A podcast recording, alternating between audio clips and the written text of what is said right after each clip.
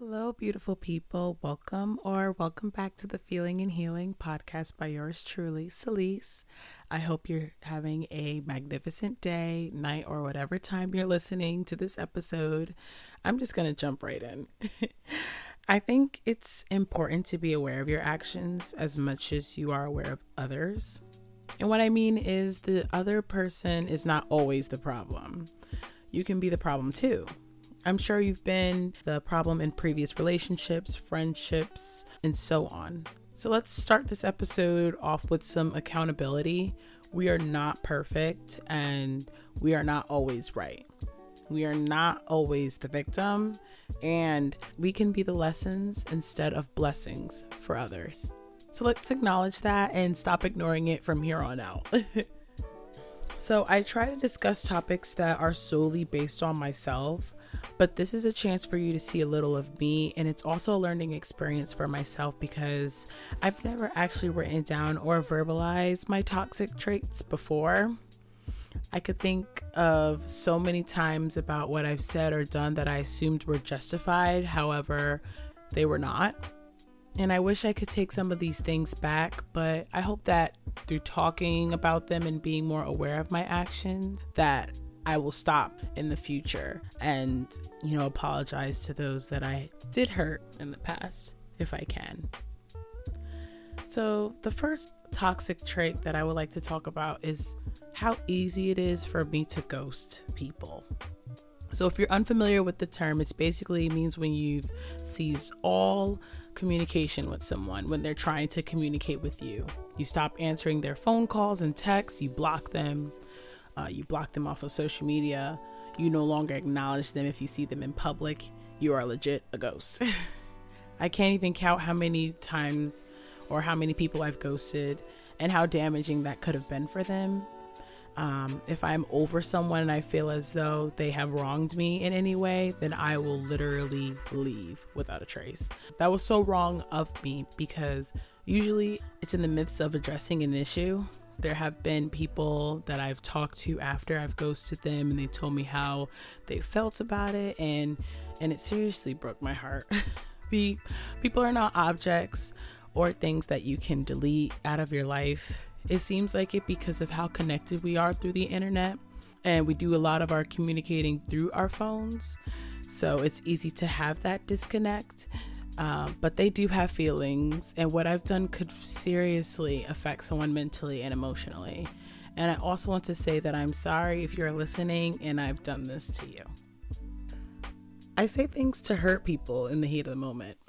And I don't do this often, but I've done it enough to address it and acknowledge it. There have been times where I've had disagreements with my sisters or my boyfriend or even my mom, and I would say things to hit a nerve.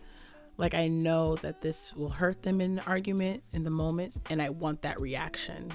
And it's definitely a power move, and that is very wrong of me. And that is something that from here on out that I will try to never do again. And again, I it's kind of hard to say never, but again, it's something that I really have to be cognizant about addressing issues, conflict, etc. Another toxic trait that I have is that I have to always be right. And for some odd reason, I had this toxic trait even, you know, growing up. And I and I would fight and nag at each other as kids, and I just I had to be right. It didn't matter what it was, but like as long as I was right, then I won the argument. This is something that I actively am trying to disable in my brain because even now I can still see that when I'm having discussions or conflicts or disagreements with others that I just want to make sure that I'm right and what I'm saying is the truth and that's it. when you're having conflict and conversing with others, you're not you're not supposed to be trying to win. Like that's not the goal. Um, I should be trying to listen and understand the other person. I'm definitely getting better at trying not to be right all the time, but it does come out. And again, I'm not perfect, I'm human, and I'm learning through all of the interactions I have. Another toxic trait I have is that I stonewall. Uh, this usually happens when I don't want to talk about my feelings, even though I should. uh, when I met with confrontation. That is my toxic way of avoiding it. It would liter like I would literally become silent, lifeless. it's actually very scary because like even in the moment I thinking to myself like Celise, what are you doing? But I can't seem to get myself out of that. And this happens a lot when I'm with my boyfriend. God bless his heart for being so patient with me because that's honestly very terrible of me. It's like I'm not even there. I get stuck in my head, and he would ask if I'm okay, and I would respond saying that I'm fine, even though I'm not. And it is so damaging to cut off emotional connection with your partner. I know he's just trying to be supportive and communicative, and I meet him with silence. That's so terrible and it's not even purposeful. It's something that I will stop for sure. I avoid confrontation. I don't like conflict. I really hate it. But sometimes it has to be done, and I have to keep telling myself that. I feel like I'm emotionally damaging myself when I avoid and push down conflict in the name of keeping the peace. And it's not really keeping the peace. It's hard to admit when I'm wrong. So this goes in with I always have to be right. So it's like trying to pull teeth for me to apologize sometimes. It's almost painful. Don't get me wrong, I do apologize to those that I know I've wronged, but it probably doesn't happen immediately. And again, this is something that I feel like I have been improving on, usually in the same day, within the same conversation with someone. I try to acknowledge them that, like, yeah, I have, I have been wrong. You're right. I'm sorry. Uh, what can I do to understand? I could be self destructive. So, being toxic doesn't always have to be with other people, you could be toxic to yourself. So, there are times when I'm so stressed that I just go on a self deprecating rampage. I tell myself how stupid or worthless I am. I start overeating or stop eating altogether. I make myself cry. Nobody really sees that side of me because I usually do it in the comfort of my own room or bathroom, but that is terribly toxic. Sometimes I have to hold myself and apologize because I really hurt my feelings, you know? And the last toxic trait that I wanted to talk about is that I romanticize parts of my life that were stressful and unhealthy. And I don't know if anyone else does this too. So, for example, I look back at photos of myself when I was about 30 pounds lighter, and I would wish I was that size again. But when I think about it more after I romanticize it, I used to think I was fat even back then. I was very critical about my body. But yet I still think about it like, oh, I wish I was that size. I wish I could fit in those clothes again. I romanticize about being back in college and how liberated I was back then and the freedom, forgetting and neglecting the fact that I was very stressed with classwork.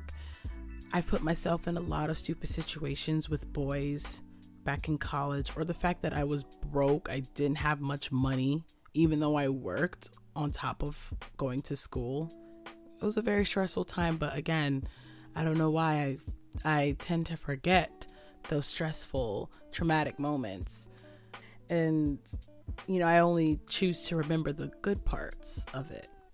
And that's definitely not healthy because I am neglecting the entire experience. You have to look at the situation as a whole so, all in all, I wanted to start this conversation because it's apparent that many people don't think they are wrong in situations when they definitely are. And they definitely could be. It's not meant for you to feel bad about yourself, it's to bring more awareness that even you are not perfect. And I know that's everyone could say, like, clearly I'm not perfect, but when you look at yourself and you compare yourself to others, you can kind of be like, well, I wouldn't do that to anyone. And there are times when you actually have done something wrong to someone. There are some people out there that do not think of you as the greatest person because of how you treated them. And in some ways, that's okay. You are human, you are not perfect again, and you are the enemy in someone's story. Awareness is the first step to conquering the problem. So, I thought it'd be really cool to give you like a homework assignment. I don't know if you actually want to do this, but just so that, you know, the healing isn't just for me by speaking about these situations, but also for you too. Um, I would like you to sit down and think really hard and write a list about uh, roughly three to five things that are toxic about you. And if you can't think of anything, then you're not thinking hard enough because I'm sure you do have at least one toxic trait. I also want you to think of ways in which you can change these things. So, for example, when I find myself romanticizing about something or someone or sometime in my past, I will acknowledge it and tell myself that that isn't true. The ways in which you've chosen to protect yourself is valid, so don't feel bad. It's all a process. Healing is a process, it's a journey. You're not going to wake up one day and be completely healed. Unfortunately, life doesn't work that way in any sense. That concludes the episode. Thank you for listening to the entire episode if you got to this point. If you don't mind leaving a rate and a review on whichever platform you're tuning into this podcast, that would be amazing. Thank you, thank you, thank you so much for listening to the Feeling and Healing podcast. Bye.